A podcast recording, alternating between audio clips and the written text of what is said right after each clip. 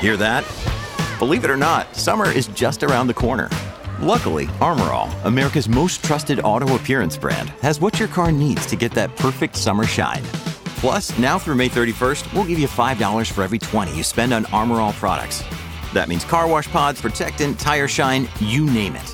Find out how to get your $5 rebate at armorall.com. Armor All, less work, more clean. Terms apply.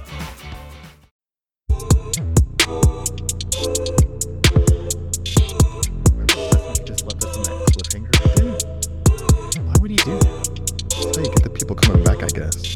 Yes. You leave them on a cliffhanger or an intriguing intro, you know, something to really capture their interest, I mean, or an extended play-in. there we go. Extended plan. Welcome to Freightonomics. I am Zach Strickland, head of freight market intelligence here at FreightWaves. And with me, as always, Anthony Smith, chief economist, here to bring you more freight knowledge as well as supply chain information and macroeconomic trends. Uh, you know, it's this show is going to be centered around a lot of the changing relationships, not just with data and, and things like that, but also with just the underlying patterns of how things are moving. Transportation, of course, a primary focus here, but there's other things going on. Uh, manufacturing cycles have been disrupted. Um, we're seeing the ports obviously changing some of the way they do things. And then there's always the company, the companies changing the way that they operate as well. So we're going to address a few of those that I think, you know, it's become kind of noisy, Anthony, and it's hard to see some of these underlying things. It's kind of like when everything's moving in a general direction, everybody forgets there's also things that are happening within that move. Yeah, and I think one of the big things, of course, from a, uh, from my perspective as a macroeconomic outlook and really looking at the environment, it always gets tricky when you're in a time of transition. Yeah. And especially if you say you're a brave economic forecaster out there and you make a certain call, it's hard to say, hey, you know what? I made this forecast, I made this call. And now I'm starting to see some early signs of data that say, hey, maybe this is going to not be what I intended it to be or what I thought it was going to be. So I'm really impressed when those mm. economists, those forecasters stick to their original forecast because it can get difficult to kind of start to see, hey, I got to trust the data, but at the same time, this isn't indicative of a trend just yet. So it's always really interesting when you see times of transition start to happen and play out in the market and, of course, in forecasts. Yeah, forecasting becomes it's been a challenge for several years now since COVID, but it's and it's still a challenge uh, because we are still in a very transitional state, and the freight market is obviously still transitioning as well. Uh, and you know, we do have some nuance showing up there because the relationship between our data Right. changes as well, and I'm going to highlight that if you want to. That's right. I, we have to go into our market in two, starting in three, two, one, go.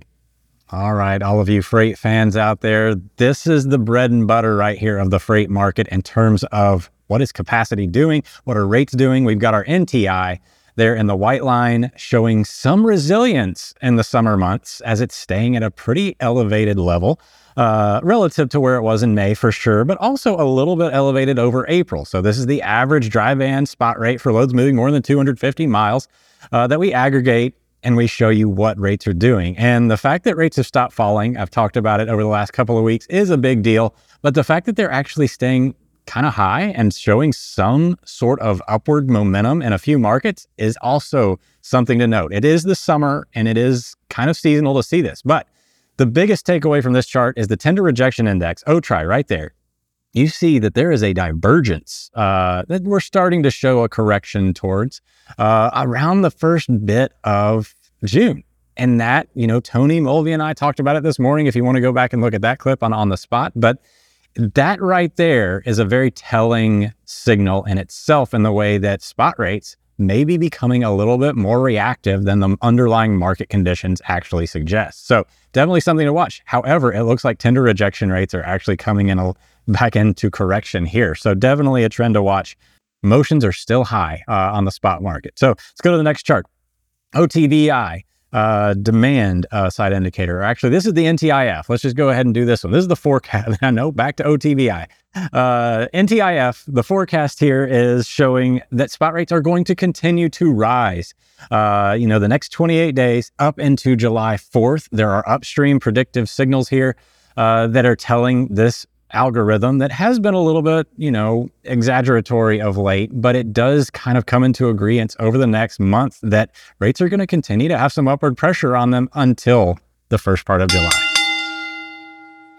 Zach, it's always impressive when you just pull off the freight market in two. So, looking at some of the things, of course, you talk about, you know, earlier before this um, seasonality, some things that remain the same that aren't the same, the nuances and things like that one of the big things, of course, we talk to usually during this time of the year is around, you know, peak season and what to look forward to in the summer and mm-hmm. this pull forward of stuff because yeah. you have back to school, we have the holiday season.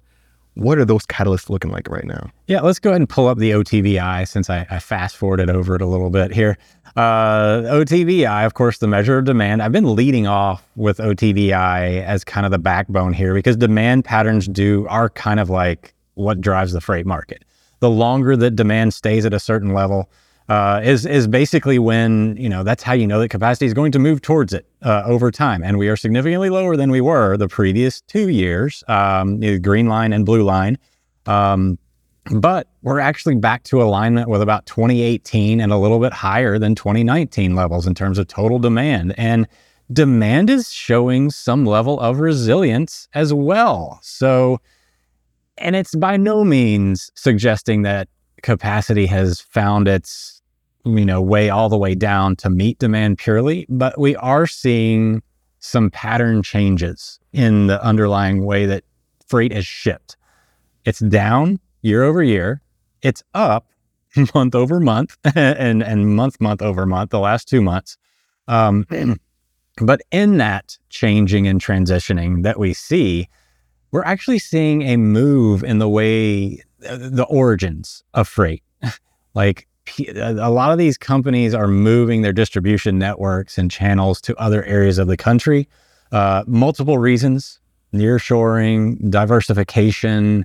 Uh, you know, things like that are all having an influence. It's it's hard to kind of nail down one, but the fact of the matter is, for anybody that's moving freight right now, they should be aware that long term trends just because Phoenix, for instance, has always been a black hole for a truck to go into and never get out of, we're actually seeing Phoenix turn into a somewhat tight environment because there's been so much outbound demand growth relative to inbound demand. And that's creating some of these little pockets of instability uh, that are starting to show up in the spot market. And that's actually what's driving spot rates higher right now. It's not that we're seeing these signals that capacity has come 20% lower or there's all these trucks off the road. It's that they're actually also moving the, the freight patterns and networks in the United States are changing in a meaningful way to where Phoenix isn't necessarily as tough of a market to find a load out of as it used to be. And it's interesting because I mean we've seen some instances of this, especially throughout the the the pandemic, where of course everyone was just going to LA, and then you saw so many lanes going in and out of LA, and it happens because once you start to see so much, you know, like, hey, there's opportunity here, the market reacts and everyone floods into it. And then it just gets, you know, every single just drop is squeezed out of it yep. until it's kind of right back to where it was at that one point in time. Yeah, and then you know the Port of LA. You know, speaking of LA, just got their labor deal uh, agreement reached. Um, I don't know that this was going to be the disruptor that everybody thought it was. However, because of the reasons that I'm talking about here. The, the fact that supply chain managers and these companies have been changing the way that they traditionally have distributed their freight, their goods in the United States. It's changed. It's changing. And they're trying to become more resilient in the way that they don't put all of their goods through one throughput or bring all of their stuff into one port. Um, I think it's a, you know, obviously a, a sigh of relief because there's still the majority of freight or imports do come in through ports of Los Angeles and Long Beach, but demand is down and inventories are not necessarily as strained as they as they were during the pandemic. So I don't know that this would have been a huge thing uh, in a meaningful way. But Los Angeles also kind of oversupplied for a while. Yeah. Now we did see spot rates jump up or out of Los Angeles here recently. But again, I go and I look at the tender rejection data and it doesn't really support a sustained event. And and speaking about you know the West Coast, of course, uh, we can talk to some of the news economics in this section. Mm-hmm. Um, Henry Byers put out an article not too long ago around the bullwhip effect cracking U.S. imports peak season again. Um, Henry put out a really cool article talking around containerized containerized imports still trending at 2019 levels, but major downside risk to volumes continue to rise, and so this kind of continues to kind of lead in from the the show that we had previously with Zach Rogers. Yeah, the, the, you know he he he brings out a pretty important like they they put out this forecast in terms of import volumes, and it looks like you know towards the back end of the year they're actually the peak season. You know, in relation to the you know everybody's taking a sigh of relief on peak season being okay now that the labor agreement was reached on the port of Los Angeles, Long Beach, uh, but the forecast shows after July volumes start to drop. And that's, you know, traditionally July ish, August is where we see the biggest amount of imports coming from overseas on the maritime side. And it's not higher than it was the year before or even the year before that. Uh, but it's like what he's pointing out here is that retailers specifically don't have a super robust outlook. Uh, he talks about the LMI that we were talking about with Zach Rogers, as you alluded to uh, yes, overall inventory levels contracted at a 49.5 value last month, but retailer inventories were up slightly with a 54.4. It was the wholesaler inventories that contracted at a rate of 46.7 that really dragged that number down. So hmm. again, you can't just assume like everybody is doing the same thing anymore. Retailers, manufacturers, having a different experience right now. So you can't just apply one histo- you know, this data point has historically been connected to another. You have to break things down a little bit further to get to the truth. Exactly. And I mean, we're looking at upstream activity, especially in terms of manufacturing. There's still a lot of headwinds really showing themselves. So you look at things like the ISM PMI, that's showing contraction, new orders and contraction, the backlog of orders and contraction. We're looking at regional Fed indices, Empire State Index did tick up into the positive segment, uh, or I would say territory. I think just over 6% after being in negative territory for uh, the last few months here. But we did see more negativity for things like the Philly Fed Index, that's in the double digits. Um, so we're still seeing that there are headwinds for manufacturing and there's easing, and I would say almost recessionary trends for manufacturing really building up for the second half of 2023. We saw industrial production start to tick down as well in the most recent report. So, really, I think there are a lot of headwinds building up for manufacturers for those upstream um, uh, producers. And their inventory levels are relaying that. You know, they're they're they're actually in defense mode, and I think that's one of the biggest things that we've seen with the federal, you know, funds rate on the rise. Is investment sentiment is on the decline, right. and that's that's the whole point. That's what they're trying to do. They're trying to get us to stop spending money so that we have time to catch up with supply. Now, I would contend that there's other things going on that are contributing to inflation outside of people continuing to just purchase things. Um, you know, corporate margins. I wrote about that in a chart of the week. Uh, there's just input costs that rose too significantly during the pandemic era that are still getting passed along to consumers and end users. Yeah. Correct. Yeah, and and and mean the other big thing is, of course, companies are going to keep pushing prices on consumers and still until there's like some type of resistance. And right now, there hasn't really been that significant roadblock of resistance from the right. consumers. Consumers are still spending. Um, even though we got the retail sales number up, I think it was somewhere around 0.2 or 0.3% for the latest month, not adjusted for inflation. So definitely have to always put that out there.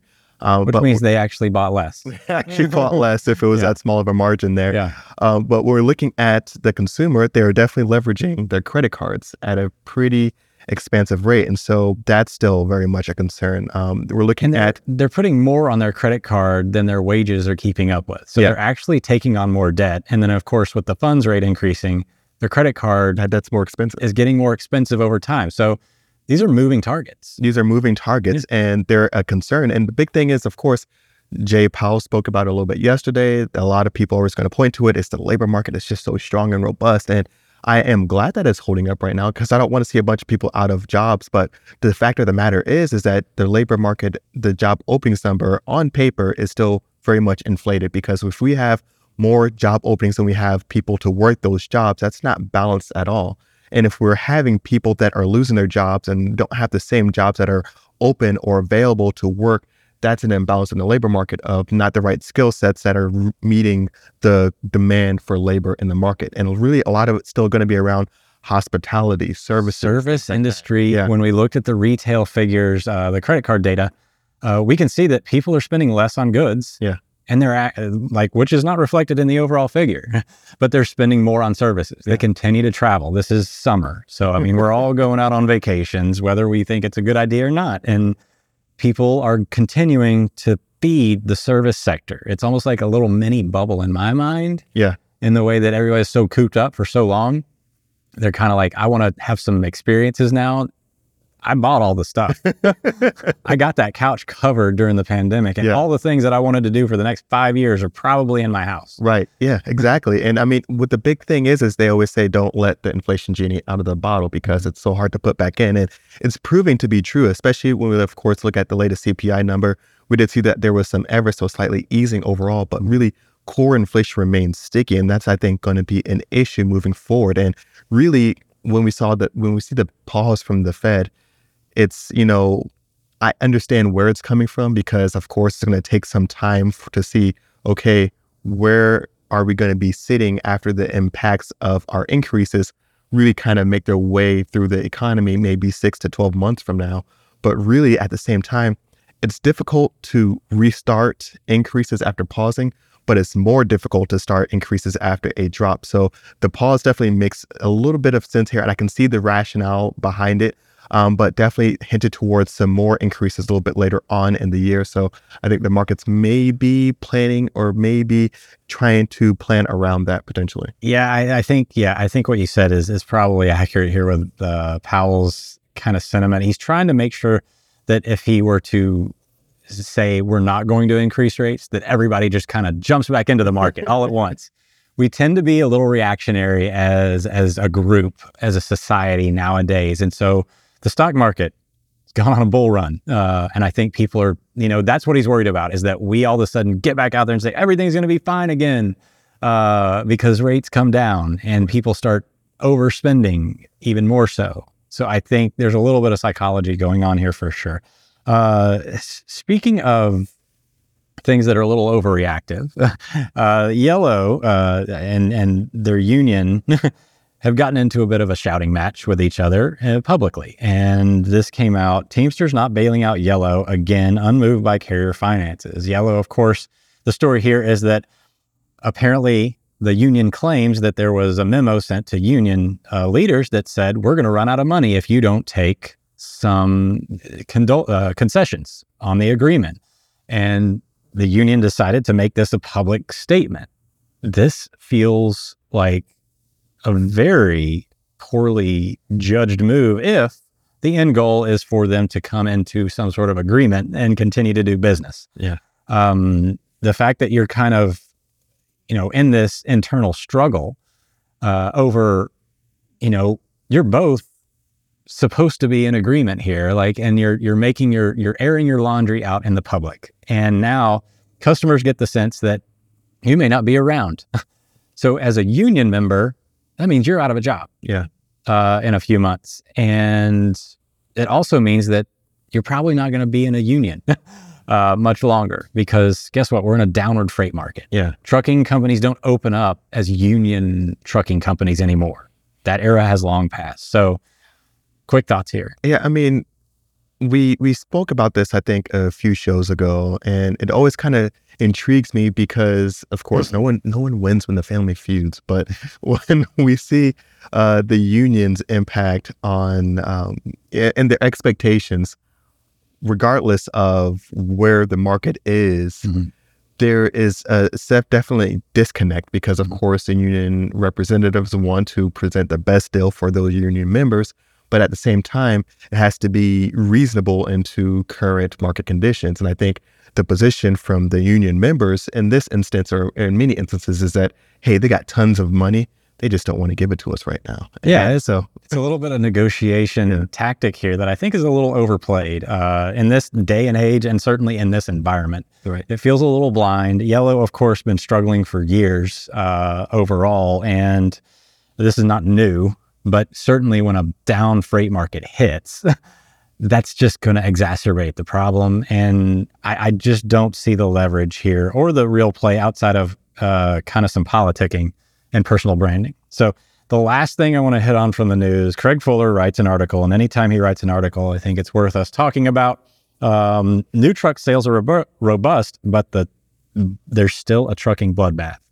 Um, and I think this is an extremely valuable read because it highlights exactly the underlying theme of the show today, where we see disconnection in traditional data points that normally mean one thing, but actually aren't reality anymore because the dynamics that drive it have changed. And he does a fantastic job, in my opinion. Uh, and I will call him out when I disagree. you know this uh, of kind of logically explaining what's going on. So basically, his whole premise is COVID screwed up the heavy duty production cycle. Now, I guess I should back up a little bit. The article's written because heavy duty truck production or orders are up. and every a lot of people are saying, "Oh, freight recession is over. Trucking is actually doing okay. Not the case at all. And he explains as to why this disconnect is happening. We talked about how spot rates, yeah, a little disconnected from tender data for a minute. And that's that's going to happen in these type of transitional environments. But we're still in a transitional state from a production cycle standpoint. And so he says from 2020 to 2022, mid-size and large fleets were not able to get new truck allotments due to supply chain shortages and a strong retail truck market. Now, this is kind of, you can apply this not just to trucking, but to just about any company on the planet. uh, manufacturing cycles were disrupted throughout COVID. Right. For companies like this that have a six to nine month cycle from order to completion delivery, uh, that's exacerbated over time. So once their supply chain became unsnarled, now they can actually have some equipment and these uh, he really focuses on the mid to small size fleets who didn't order any trucks for those two years, basically because the the bigger fleets got the priority. right. And so these guys sat on their equipment for an extra two years. Their equipment has to be replaced, and that's what's the underlying cause of this boom in the trucking uh, manufacturing. And I think that's a big point there. I mean, looking at really the churn that usually you would see in the vehicles, mm-hmm. it's these folks or these these owner operator or smaller medium sized companies that would typically churn and get you know these newer equipment in mm-hmm. they haven't been able to do that and these trucks get tons of miles and then you get to the point where maintenance costs and then throughout that time throughout the pandemic maintenance costs were through the roof because you couldn't mm-hmm. get some of those parts in and then once you get the parts in now it's just all these other just so many backlogs on top of backlogs and now you're starting to see finally some of these orders coming through and some of these fleets being replenished. Yeah, I, I mean, and you the to know about the truck ordering cycle, typically companies try to replace their trucks before the maintenance costs become obviously too expensive uh, or overcome the amount of value that is in the truck. But that that actually isn't the total reason. It's also when a truck's out of service, that's also a failure, a service failure potential. It's less reliable that hurts their bottom line in general because they can't service the customer, they can't pick up and deliver freight. So it's more than just simple maintenance and all that kind of stuff. So they really try to be ahead of the game here. Now, some of the macroeconomic data is, is a little disconnected from the trucking market right now because you're telling me that new orders and things like that are actually on the decline overall.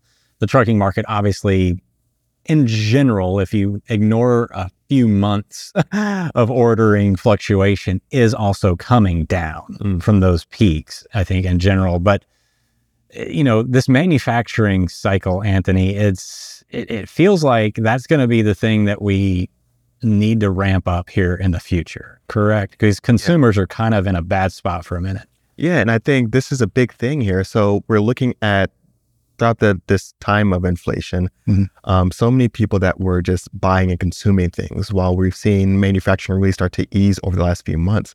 of course, backlogs being worked through and all that stuff. But really, we need to produce more. We need to be at a high productivity level. We need to have a good utilization rate because if not, and, and if we're just importing everything, which we are going to import a mm-hmm. tons of thing, tons of stuff, the the number of goods diminish. And so we need to be able to produce stuff in order to help fight this inflation thing that is going on right now. And if we're not doing that, that's also going to be counterintuitive to this entire fight against inflation and really overall macroeconomic health. Yeah, there's just so many moving parts right now. So you really have to be careful with when you're looking at something that traditionally said one thing it's it, there's there's more there's so much going on underneath that you really can't take it at face value anymore, right? Right. I mean, uh, you know, we used to see, you know, and money, for instance, used to mean one thing, but with interest rates and inflation jumping on top of it, now it means something totally different. Like I can't apply housing costs in 2015